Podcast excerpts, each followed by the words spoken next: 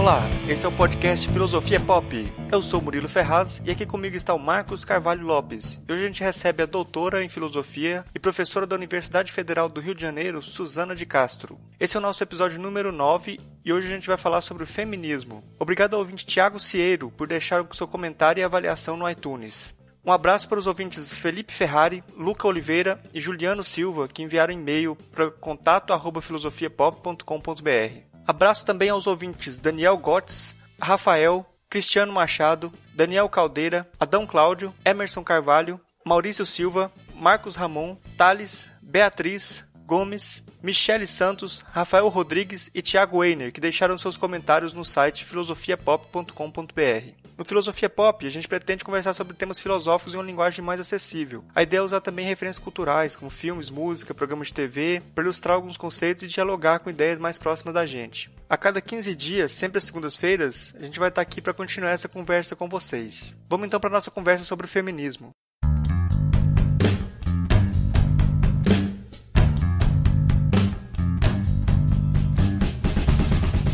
Hoje a gente tem o prazer de receber a Suzana de Castro, que é doutora em filosofia, professora da Universidade Federal do Rio de Janeiro e é coordenadora do Laboratório Antígona de Filosofia e Gênero. Eu gostaria de pedir para você se apresentar primeiro para o pessoal aí, para quem não te conhece, né, dizer com que você trabalha. Eu sou professora de filosofia da UFRJ, trabalho há algum tempo já com questões relacionadas à filosofia e gênero, publiquei um livro pela Manolo sobre as mulheres nas tragédias gregas, em seguida, pela editora Sete Letras aqui do Rio de Janeiro, o livro Filosofia e Gênero. A nossa conversa de hoje vai ser sobre o feminismo. Uhum. E eu gostaria de começar perguntando para você, Susana, o que, que é o feminismo? Ah, o feminismo é uma filosofia política, que ela vem de uma trajetória de uma discussão política acerca da igualdade de gêneros. Entre os dois gêneros, né, o masculino e o feminino,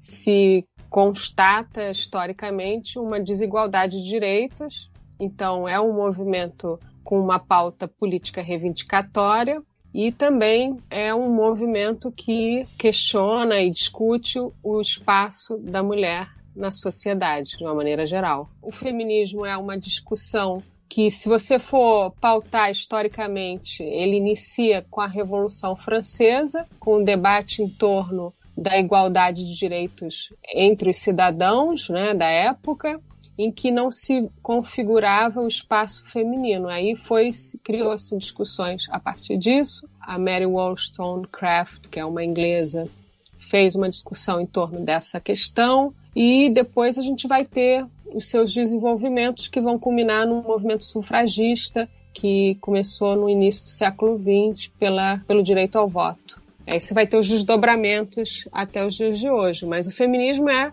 principalmente uma, um debate político acerca da posição da mulher na sociedade, a, o combate às desigualdades, desigualdades que são decorrentes do seu papel, que é um papel servil e subalterno. Na maioria das vezes, isso foi ao, ao longo da história, foi sendo por conta das lutas foi sendo combatido. Hoje você tem uma situação diferente do que era há um século atrás, ou mesmo há duas gerações passadas, mas ainda uma, uma um debate que está sendo travado em toda a sociedade. Como você vê hoje assim a, o lugar da mulher hoje na sociedade de hoje? Você acha que ainda tem muita coisa para ser para ser alcançado pelo feminismo? Ou como, como que está esse avanço hoje? É, o que eu havia dito, a luta é uma luta política constante. Nós temos hoje uma situação um pouco melhor, ou até bastante melhor do que era há um tempo atrás, mas você percebe que ainda temos muita coisa a ser discutida, debatida. A questão da desigualdade salarial é uma questão presente, a questão do modo como a mulher é abordada na sociedade, sempre de acordo com um modelo de feminilidade muito objetificante, isso não está sendo discutido. E você acaba tendo como resultado o que é a questão principal, né, é a, a desigualdade na política. Você não tem o reconhecimento da contribuição da voz feminina nos debates contemporâneos como ele poderia estar de uma maneira bem mais aprofundada. Tem uma divisão clássica, parece, de ondas de feminismo, né? de duas gerações de feminismo. Eu eu não entendo, é, eu queria que o Suzana falasse um pouco sobre essas duas ondas, se ela acha uhum. relevante essa divisão, porque eu acho que tem um, uma espécie de evolução até de perguntas e interrogações que aconteceram, né, historicamente. É interessante essas, essas localizações de onda, porque é uma luta histórica. Então, você tem a primeira onda, que é o movimento sufragista do início do século XX. Você vai ter uma segunda onda, que é da década de 70, que é chamada segunda onda, que é muito influenciada pela obra da Simone de Beauvoir, O Segundo Sexo. Essa segunda onda, ela surge também dentro do contexto da, digamos, revolução sexual, a, a liberdade sexual da mulher é um tema, mas também há a questão do combate muito presente na obra da Simone de Beauvoir ao chamado mito da feminilidade ou eterno feminino, que é essa noção de que a mulher ela é essencialmente mãe ou companheira é, dos, do marido e sempre terá uma posição subalterna ou servil e não está, ela é preparada, ela nasce com destino ao casamento, então ela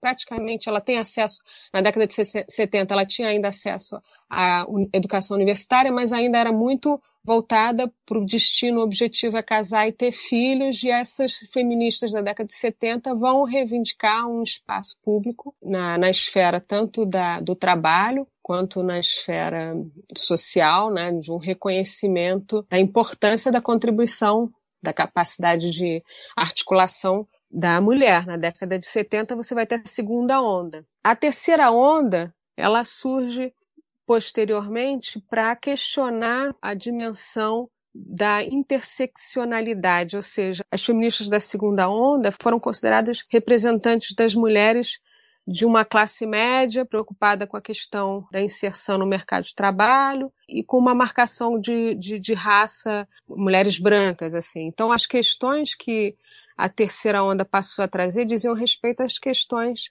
também da mulher é, operária, das questões da mulher negra, que não são as mesmas da mulher branca, classe média. Isso surgiu na terceira onda, que hoje questiona também questões relacionadas à classe e raça. Hoje em dia, você tem um movimento que está dentro dessa terceira onda, que é a contribuição que a teoria queer traz para a terceira onda. A teoria queer vai questionar também a heteronormatividade e vai dizer que há questões que ultrapassam só a noção de uma mulher, somente a, a mulher heterossexual ou mesmo a transexual. Todas essas questões do universo queer, que tem a ver com a questão da sexualidade, também passam a entrar na pauta do feminismo contemporâneo. A questão da dessa diversidade que está na pauta hoje, né? Você vai ter autoras que estão hoje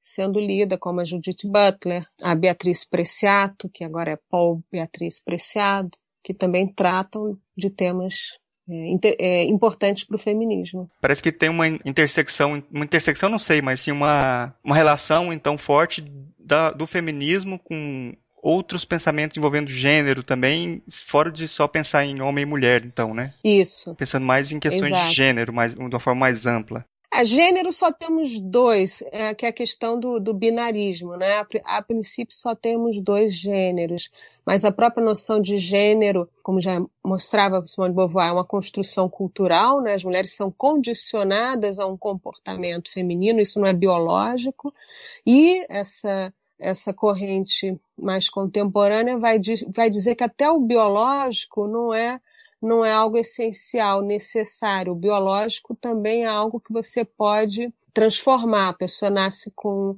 um sexo biológico X, mas pode querer ou ter a necessidade de ser outro. E isso faz parte do universo em que a gente vive. Isso não é para ser considerado uma anormalidade ou uma degeneração, mas é, são as formas contemporâneas de se buscar a realização da sua, da sua satisfação pessoal com seu corpo, com quem você quer ser. A questão do binarismo é uma questão muito complicada né, na sociedade contemporânea. O mundo parece dividido em, em, dois gêneros, quando essa fixação ela é muito determinada pelos condicionantes culturais. Os condicionantes culturais privilegiam é, normas e valores que dizem respeito à, à sociedade patriarcal, né? E com privilégio para o homem branco cis, como se dizem as trans que aí esse vai ter um, uma facilidade de adquirir o status quo que, que, as outras identidades que saem desse, desse núcleo, elas vão ser sempre marginalizadas.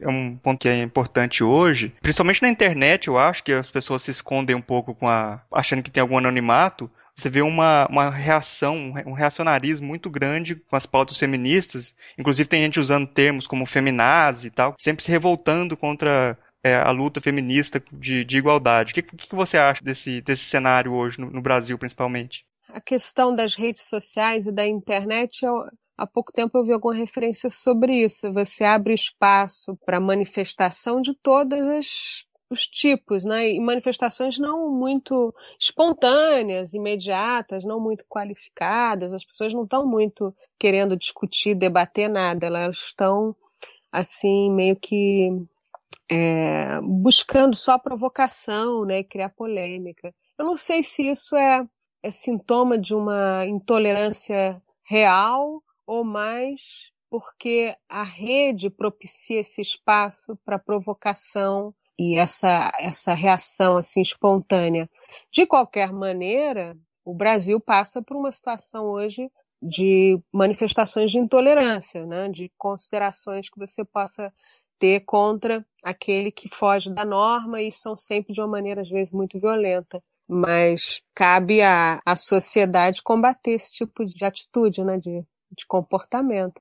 Ó, de uma maneira geral, né, você, pode, você pode pautar sempre a luta provocou reação, né? Qualquer movimento, hoje você tem movimentos que são contra reação a atitudes das mulheres que estão é, reivindicando uma igualdade de direitos, um, um espaço mais igualitário da sua, da sua realização da sua da sua identidade, da sua liberdade de ser o que quer que queira ser, da sua vontade de dizer o que pensa sem temer uma, uma censura. É uma disputa por espaço, né? um espaço de, de ser porta-voz de seus próprios anseios e não aquela que vai escutar o, os outros falarem o que é melhor para ela. Então, essa, esse espaço de, de, disputa vai ter sempre uma contra-reação. Agora, a questão é saber se essa, se essa contra-reação ela vai, vai continuar e por quanto tempo. A gente vai ter que ver. Mas é, uma, é, é normal que as pessoas se sintam afetadas, porque elas alguns, né, não estou dizendo que todos os homens sejam assim, mas alguns preferiam aquele modelo de mulher boneca que, que não oferece nenhum tipo de, de opinião, que não discute, que não, né, que não reage. Esse modelo ainda é um modelo que passa pelo imaginário de alguns jovens, não sei, mas pode ser que esteja com data com data marcada para acabar, não sei. Talvez não. Eu sei se é uma visão otimista também, né? Achar que está com data marcada para é, não, é otimismo. É porque as gerações novas estão cada vez mais jovens, pelo menos nas cidades como Rio de Janeiro, assim, elas estão mais ousadas do que elas eram, né? Não sei. Acho que elas não estão mais querendo ser subalternas e servis, porque era o que se espera, né? Que elas sejam, que elas possam frequentar as universidades, mas nunca disputando espaço de, de sei lá, de liderança ou espaço é, de ser porta-voz de alguma coisa, né? Elas precisam, precisam estar, saber sempre seu lugar, que é um, é um, lugar que não é de protagonismo. E me parece que as jovens não estão mais querendo isso. Elas querem ser protagonistas da, das suas próprias histórias e, e eu acho que isso é algo que está ocorrendo. Eu estava procurando aqui, demorei para encontrar o nome da travesti do, do Rio de Janeiro, a Indianara Siqueira que ela tem uma uhum. aquela perspectiva sobre o binarismo. Ela quer forçar a sua própria prisão, mostrando os seios em público, para que os juízes a julguem. Já que ela é um homem, ela poderia andar sem camisa, né? Se colocarem ela na posição de homem, ela poderia andar sem camisa. Mas se criminaliza um corpo feminino, e a condenam por isso, seria já um reconhecimento que as mulheres não têm os mesmos direitos, né? Então, em vários lugares, ela tira a blusa, mostra os seios, para forçar o poder público a se posicionar em relação a isso. Até hoje ela não conseguiu não conseguiu ter o resultado que ela queria, que houvesse um julgamento da condição dela. Geralmente o, o pessoal se desvia, os juízes se desviam de, de qualquer julgamento sobre isso. Só que é uma, uma prática que mostra como o binarismo acaba sendo problemático, como muitas vezes o corpo feminino é colocado como perigoso né, no nosso cotidiano. Não, não temos os mesmos direitos no cotidiano, né? É, é um pouco complexo, né, essa situação, porque ela, enquanto homem, poderia tirar a blusa, mas enquanto mulher, ela seria estaria considerando que ela estaria fazendo um atentado ao pudor. A questão do corpo feminino, ele é muito foco, né, da, da mídia, da propaganda. A mulher pode ser, ela é, sempre foi, mais hoje em outras áreas, uma grande consumidora e também vendedora de produtos, né? Expor o corpo da mulher ao lado de, uma, de um produto. É uma forma de você vender o melhor, melhor um produto. A, a Sky certamente lucra tendo a Gisele Bündchen vendendo a sua antena, porque vende melhor, né? É uma questão de mercado. Agora acaba o, objetificando essa imagem, né? Essa imagem ela fica muito é, desprovida de uma alma pensante. Ela é quase que uma um equivalente ao produto, e é isso que é complicado.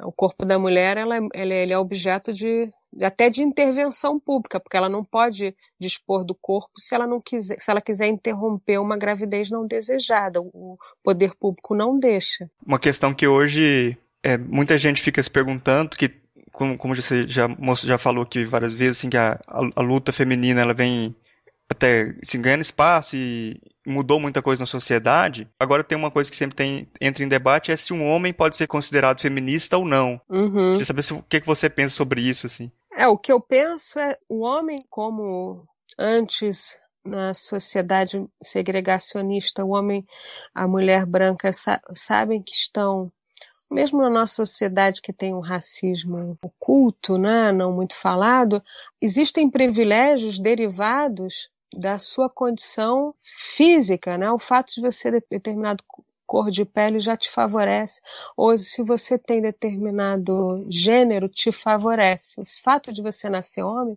te dá privilégio numa sociedade patriarcal, porque você vai ser aquele que vai ter acesso a facilidade né, para conseguir empregos melhor remunerados, você vai ser considerado alguém que já tem intelectualmente mais capacidade do que o outro gênero. Tudo isso é privilégio. Então é muito importante que os homens reconheçam que isso é dado como um privilégio, um primeiro momento. Agora, num segundo momento, os homens, claro que podem ser feministas, porque é uma luta que diz respeito a, ao direito de, das mulheres, junto com homens e com todos os tipos de gênero, de serem protagonistas das suas próprias histórias. Porque a questão toda do, do feminismo, marcadamente de segunda onda, é mostrar como a imagem do que é o feminino, do que é a mulher, é construída a partir de uma ótica do que interessa a cultura masculinista. Então a gente não sabe nem que mulher nós queremos ser, entendeu? Porque a mulher que nos disseram, desde, nos condicionaram desde o berço a ser, é uma mulher que responde a um papel construído dentro de uma família patriarcal, dentro de um Estado patriarcal. Então nem que mulher nós seremos, a gente sabe. Talvez nem se formos outras mulheres, talvez os homens também sejam outros homens. É a questão ainda do futuro, né? Acho também que fica muito sobre um, uma questão só de um, um título também, né? Que acho que importante, na verdade, é o homem reconhecer a, a importância e, e, se policiar nos seus comportamentos, né? Agora, se vai ser chamado ou não de feminista, acho que é uma coisa até meio irrelevante para o homem, né? Não sei também. Eu acho que é politicamente interessante se autodenominar um homem feminista. Eu acho interessante. Mas do ponto de vista da, do privilégio, isso em em nada altera o privilégio inerente à sua condição biológica, inclusive. Mas é você reconhecer que é, as suas relações cotidiana, seus relacionamentos com as pessoas, pode ser pautado por, uma, por esse tipo de, de, preocupação, é importante. Reconhecer como pauta política, são poucos os que reconhecem. Entra numa questão também que, que você e a. Também tem a Márcia Tibur, que entra nisso, que tem uma proposta de criação de. até de um partido para ter representatividade da mulher no espaço político e tal. Eu gostaria que você falasse um pouco sobre isso também, sobre esse projeto, como é que, como é que tá. É, o projeto está ainda em discussões. Você tem redes de feministas é, espalhadas pelo Brasil inteiro. Existem partidos feministas na Espanha e na Alemanha, só que com pouca representatividade. Acho que não conseguem eleger cadeira para o parlamento, não tem esse dado muito claro. Mas é, é uma é uma vontade política de você não ser mais, é, digamos assim, ah, é uma pauta importante para o PSOL pensar as mulheres do PSOL, ou a parte é uma importante do PT as mulheres do PT. Ao invés de ser um grupo à parte, tornar a pauta política do partido é, girar em torno de questões ligadas ao feminismo, à, à luta pela igualdade de gênero que passa pelo aspecto político, né? Porque tradicionalmente há uma ideia de que o homem representa um espaço neutro, né? De racionalidade neutra, né? O homem é o, é o ser humano, então você pode eleger um cara que está no parlamento que é homem que está te representando. Essa é a lógica, a racionalidade da política e até da filosofia mas o fato da sua corporeidade ser marcada por um tipo de experiência que não é a mesma experiência que uma mulher tem, já te inviabiliza ser o representante dela. Se a gente for falar assim em termos físicos, biológicos, você não vai conseguir dar conta dessa experiência que é a experiência de ser mulher. Então, por isso precisamos eleger mulheres que nos representem. Essa que é a ideia do partido, que é uma partida, né? Porque o problema do partido é que é uma construção muito masculinista, né? Essa ideia de representante, né? O cara é o representante, o rei é o representante de Deus na Terra, são sempre representantes, mas esse representante é um representante que é um indivíduo também. Enquanto indivíduo, ele tem suas particularidades, e essas particularidades são determinantes do modo como ele pensa. Né? A ideia de que a filosofia ela pode ser é, não corpórea é muito vem disso, né? não reconhecimento do seu espaço, do privilégio que você tem de ter determinado tipo de, corpo. Né? A gente precisa falar de representantes. O nosso congresso é um é uma historicamente excludente para o espaço feminino, né? Você tem uma maioria masculina, homens que governam o país, e aí é complicado. É, até pouco tempo atrás, pouquíssimo tempo atrás, a mulher não poderia nem votar, quanto mais ser votada, né? Então, o, o... É, não, e quando elas são votadas, essa é a questão também da partida, quando elas são votadas, elas não têm uma pauta feminista. As mulheres são votadas sem reconhecer que elas precisam levar ou ser representantes de pautas que dizem respeito a questões da luta da mulher. E elas vão para o Congresso é, e muitas vezes sem uma formação política, com essa orientação, né? E aí fazem a política que é a política do, do, do mercado mais reacionária que existe. A gente sempre pensa de forma pragmatista, até no livro Filosofia e Gênero, a perspectiva sempre de buscar o reconhecimento, mas também buscar políticas públicas que levem a mudar a situação. Você acha que cotas, nesse caso, seria uma forma, cotas mais efetivas, seria uma forma de, de trazer a mulher para o palco político? não só para o polo político, mas para as universidades também, porque nos departamentos, muitas vezes, você tem o predomínio de homens e as mulheres não têm as mesmas condições, ah, muitas vezes, que os homens de formação ou de concorrer, porque tem muita dificuldade nesses, nesses múltiplos papéis que a mulher tem que representar. Ah, eu fiz um concurso para professor e concorri com uma menina. Ela tinha que voltar para casa rapidamente porque o filho dela era deficiente. Ela teve a gravidez durante o doutorado, né? E nós dois temos título de doutor só que eu reconheço que não, não, não, é uma luta justa, né? Não é algo justo. Talvez ela tivesse uhum. muito mais méritos e tivesse muito mais condições de representar pautas do que eu, né? Então você, uhum. acha, você acha que a questão de, de, de, buscar cotas seria algo importante nesse sentido? Tem isso no horizonte da, da partida? É, eu acho que cotas é uma política pública, né? Uma política interessante acho importante que se tenha, mas é, ela tem que vir acompanhada de política cultural, né? Política cultural implica hoje assim, falando concretamente, você lutar pelo seu espaço de a, articulação de ideia, de espaço de publicização das questões, você tem que tornar a pauta da mídia nacional é, é, as reivindicações das mulheres, mas se tornar público de uma maneira que não seja marginal no, no, no jornal, entendeu? Tornar essas questões prioritárias, tornar essas questões como questões é, é, de importância nacional. A questão do, do tratamento é, que as mulheres recebem na, nas maternidades públicas, a questão essa que você se fez referência, né? Você tem um, um espaço de, de creche muito mal suprido, né? Como é que você vai ao mesmo tempo trabalhar e cuidar do seu filho?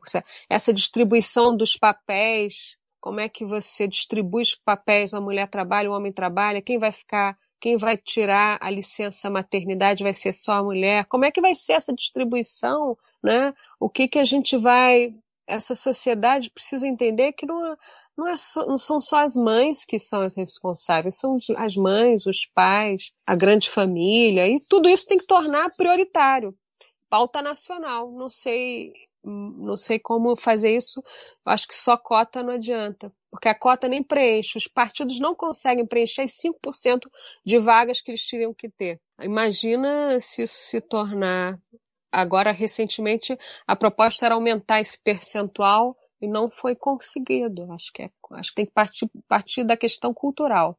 E essa é a mais complicada, porque nós temos na, na mídia representantes femininos que são é, exceções, mas essas exceções acabam se tornando é, modelo para dizer, não, as mulheres já conquistaram espaço espaço na mídia, espaço na, na, televisão, nos jornais, mas elas são exceções, porque elas, se você vê a grande maioria dos articuladores de opinião né, nos jornais, os editorialistas, né, os âncoras, são homens. E quando são mulheres, elas acham que elas têm, não têm que ter uma pauta específica. Elas, a pauta delas é uma pauta que diz respeito às grandes questões e que isso não envolve as questões menores, que é a mulher que tem cinco, seis filhos e cria sozinho, sozinha numa favela do Rio de Janeiro. A Suzana escreveu sobre Lady Gaga, escreveu sobre a Xuxa, sobre a Marta. Eu queria perguntar para ela é, e pedir para que ela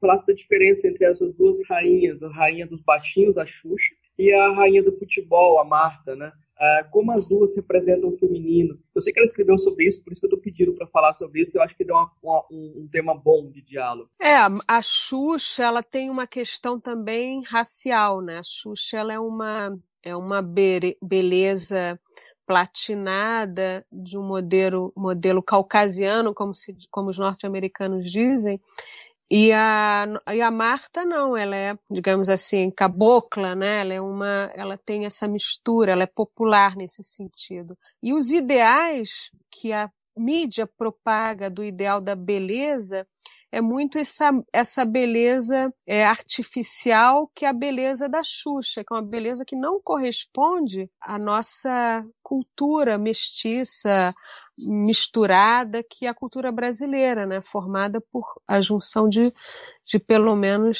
sei lá, três raças, né? ou se isso a gente pode chamar de raça, né?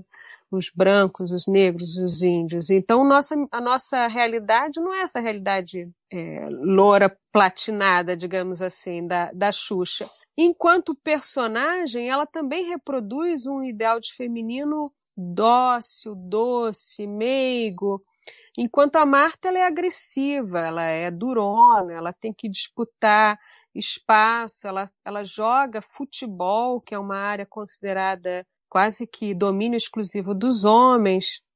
Então, ela enfrenta e enfrentou muitos preconceitos, tenho certeza, enquanto a Xuxa foi seguindo aquela fórmula, que é a fórmula da mulher que é, é modelo fotográfico, depois pousa para revistas eróticas, tem relacionamento com homens assim de grande projeção pública, e vão calgando espaço, espaço, e culminou na história da, do show da Xuxa, no qual ela ganhou índices de audiência enormes.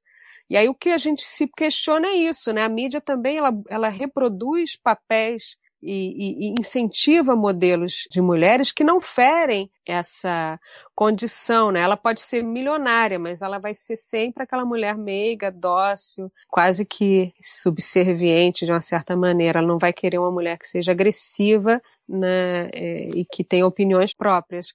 E além do que, o, o, show dela era de uma burrice, de uma fraqueza, enquanto show, show de, é, sei lá, se a gente pode chamar educacional, mas não tinha nada de educacional, né? Eu acho isso triste. Eu acho que é interessante, assim, eu tenho alunos aqui que vieram da, muitos alunos africanos. Eu mostrei para eles uma foto da, do show da Xuxa. Eles perguntaram se realmente aquilo era um show para crianças. Eles ficaram assustados. É, não, tem isso. É. Outra coisa também que eu acho que é interessante é quando você eh, destaca como a apresentação do corpo feminino no futebol pode ser, de certa forma, transformadora, né? eu acho que isso também é, é bem interessante. Quando uh, a, a, mídia resiste a colocar em pé de igualdade o futebol feminino e o futebol masculino. Uhum. Há pouco tempo a gente teve Copa do Mundo de novo e novamente uhum. não houve espaço para as mulheres, para a Copa do Mundo feminina na, na mídia brasileira, né? É, uhum. Parece que é, é, ameaçador realmente, né? É, não temos essa isonomia assim de, de, de representação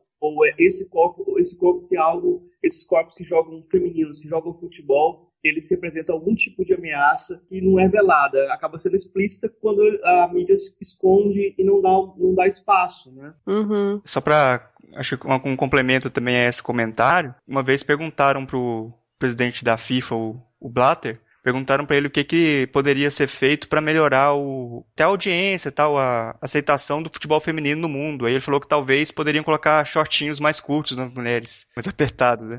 É, complicado, né? Essa pergunta, ela pode meio que resumir até um pouco tudo que a gente falou, porque é, você tem que pensar que quem, quem faz cobertura jornalística privilegia a ênfase é uma ênfase sempre pelo um tipo de sucesso que é o sucesso do jogador homem, né? Você vai ver a cobertura do Neymar, o que esse cara ganha em termos de dinheiro e a diferença que ganha ele, o que ganha a Marta. Tá certo que a mulher começou a jogar futebol muito, muito depois, né? Sempre foi um espaço muito, muito masculino. Quando a mulher entra na, no futebol, ela entra com uma a Maria de Chuteiras, não sei como é que se chama, aquela que vai ser a esposa do, do cara, ou vai. O interesse dela é pela, pela grana dele, enfim, tem, umas, tem uns estereótipos assim.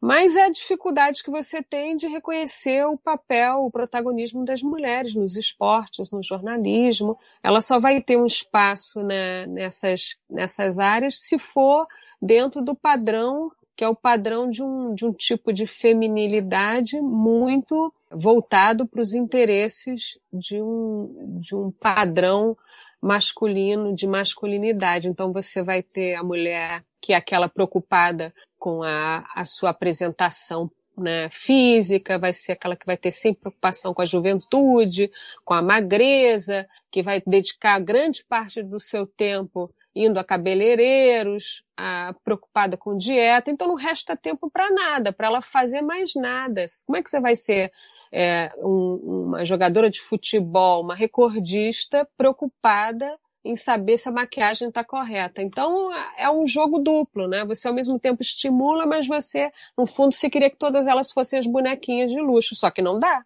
não tem como você manter essa preocupação com a própria aparência e preocupar-se com que, como o outro te vê. Aí você não consegue uh, o foco necessário para dedicar-se à atividade, que é a atividade que te, que te exige toda a atenção, né? E acho que essa contradição as pessoas possuem né, na mídia, no jornal. Ao mesmo tempo, elas se alegram quando as mulheres ganham as medalhas. Acho que nós, na, nessa última Nesse Pan-Americano, as mulheres tiveram, acho que até mais medalhas do que os homens. Os recordes estão vindo mais das mulheres, ou as medalhas das mulheres, do que dos homens. Eu queria falar da Mulher Maravilha. Eu acho que tem que falar da Mulher Maravilha. Só para a gente uhum. fechar, eu acho que é importante. Uhum. Você quer que eu fale sobre a Mulher Maravilha? Você, você sempre é, destaca, você escreveu sobre quadrinhos, né? E da importância uhum. para você ter a Mulher Maravilha. eu acho que esse lugar simbólico de uma, de uma outra, outro tipo de representação da mulher, é interessante ressaltar isso. Por que, que a Mulher Maravilha é importante para você? Bom, a Mulher Maravilha, ela, na verdade, foi objeto de uma pesquisa. Eu descobri que para as mulheres norte-americanas, as feministas, a Mulher Maravilha foi um, modelo de mulher porque ela ela estava ali na concorrendo ao lado de figuras como a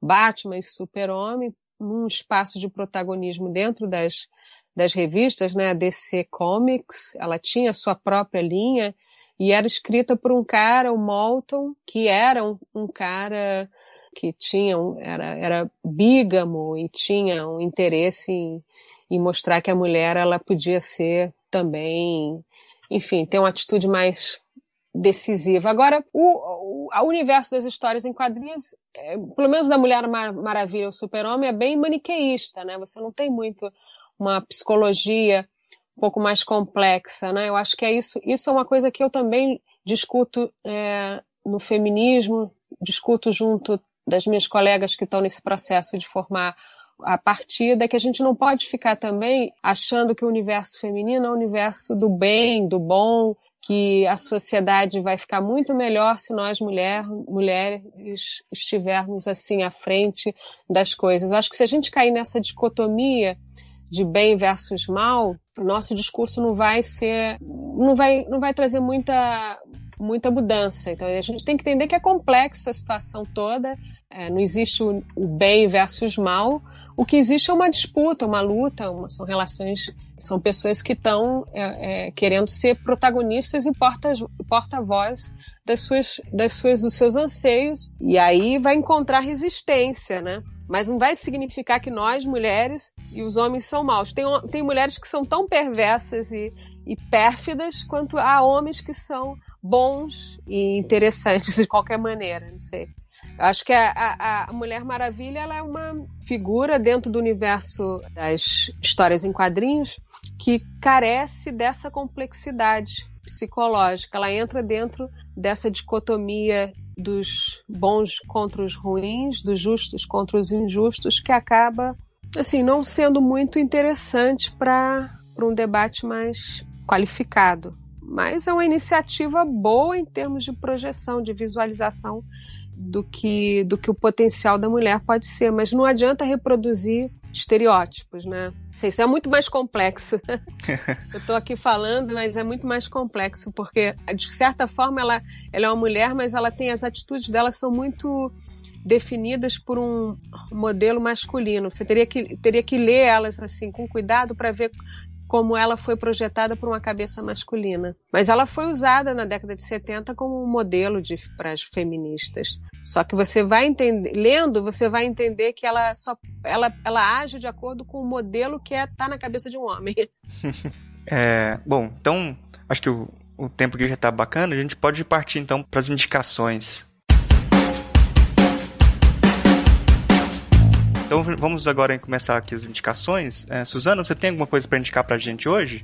Olha, tem, tem muita coisa legal que merece ser lido. Dois livros que eu é, indico assim para quem está querendo entrar na, na questão do feminismo, pelo menos da segunda onda, seria o clássico da Simone de Beauvoir, O Segundo Sexo, o clássico da, da década de 70, que é a Germane, Germane Greer, a Mulher Eunuco, que é um livro também muito interessante, e eu gosto muito da Naomi Wolf, O Mito da Beleza. Todos esses três estão traduzidos, alguns podem ser encontrados talvez na estante virtual, se já saíram do catálogo, mas são, são livros muito interessantes. Agora, em filmes você tem que. Eu tô assim, para ver, tá na minha estante. Dois filmes que eu acho que podem ser interessantes para serem vistos. O Maria Antonieta, que é uma personagem muito interessante, que ela também é trabalhada pelo Foucault na livros anormais, e o Beautiful, que é a história de um, de um pai, a relação dele com os filhos, enfim, eu não vi esses dois filmes, mas eles estão na minha estante para ver. Tem recentemente a Ninfomaníaca do Larson Trier, que alguns consideram é, um pouco aquela versão da mulher masoquista, né? Porque é o padrão homem sadista ou mulher masoquista, não sei. Mas eu gostei do, número, do primeiro, eu não vi o segundo. Filmes tem muito, filmes eu adoro filmes, mas Mas filmes têm muita coisa boa, assim, sendo produzidas que merecem ser discutidas, debatidas. A gente pode um dia fazer uma outra sessão só sobre filmes. Opa, seria. Aí eu preparo melhor, assim. Seria muito bacana, muito prazer. Filme de terror. Ah, é, filme de terror, tem coisas bem legais. A gente pode falar só sobre cinema. Eu vou gostar. De ouvir também a, as sugestões que vocês têm aí de descobertas de filmes legais. Seria bem interessante. É, e o Marcos, Marcos, você trouxe alguma indicação pra gente, Marcos? Tem dois livros aqui que são muito bons, recomendo. Um chama As Mulheres das Tragédias Gregas, Poderosas. Ah, ele fala sobre a posição que as mulheres ocupam dentro das tragédias gregas como agentes, né? Então é uma investigação bem interessante da professora Susana de Castro, do UFRJ. É, outro livro é a Filosofia e Gênero, também da Susana de Castro. a Susana que foi minha orientadora, né? Então, esses dois livros aqui eu recomendo para todo toda pessoa que quiser primeiro ter um primeiro olhar sobre o feminismo, uma perspectiva que seja mais prática, uma perspectiva pragmática. Nós estamos chegando aqui ao fim do programa e eu queria agradecer muito a, professora Suzana por ceder esse tempo pra gente, que o papo foi muito bom, foi muito interessante, aprendi assim muitas coisas mesmo sobre feminismo, que pra gente que é, que é homem, né, muito mais complicado tratar desse tema, tem que ter sempre uma voz feminina, porque a gente não sofre as mesmas é, as mesmas pressões, as mesmas coisas que as mulheres sofrem na nossa sociedade, né? Uhum. Eu queria abrir aqui agora para você divulgar o seu trabalho, algum meio de contato, enfim, fazer o, jabá que você quiser aqui. Oh, a conversa foi ótima, obrigada aí pela, pela oportunidade de trocar ideias. No, no, meu departamento, eu coordeno um laboratório antigo né, de filosofia e gênero, então eu convido os ouvintes, as pessoas que estiverem ouvindo essa conversa, a entrarem no site do Programa de Pós-Graduação em Filosofia, da UFRJ, o PPGF. Lá tem um link, tem um bannerzinho da, do laboratório antigo, né? clica e vai entrar no, no nosso blog. E o nosso blog tem todas as informações sobre as nossas pesquisas. Lá vocês vão encontrar, vão acessar o filme que a gente fez, o média-metragem O Fracasso dos Estereótipos de Gênero, que está no YouTube, mas pode ser visto ali diretamente. E aí, a partir daí, eu acho que todos os e-mails estão na, no blog e podem ser acessados e a gente pode estar tá, é, mandando algum material de divulgação, alguma coisa que queiram. Ok, a gente coloca todos os links lá no, na postagem no site. Só agradecer novamente aqui a presença da professora Suzana, que a conversa foi excelente mesmo, foi muito boa. E eu peço para você que está ouvindo agora aí, comentar lá no nosso site, o filosofiapop.com.br, que a participação de vocês é muito importante dá muita força para a gente continuar o trabalho. É, se você quiser, você pode mandar também um e-mail pra gente, pro contato arroba filosofiapop.com.br. Lá no site a gente vai colocar todas as referências, tudo que foi citado aqui no, no episódio. Link para as redes sociais também, para nossa página no, no Facebook. E se você quiser ajudar a gente a, a crescer, a divulgar nosso trabalho, para compartilhar esse episódio e avaliar a gente também no iTunes, que ajuda a gente a subir na classificação lá e trazer mais ouvintes. Bom, obrigado a todos aí que participaram e daqui 15 dias a gente está de volta. Assume o jogo, faz questão.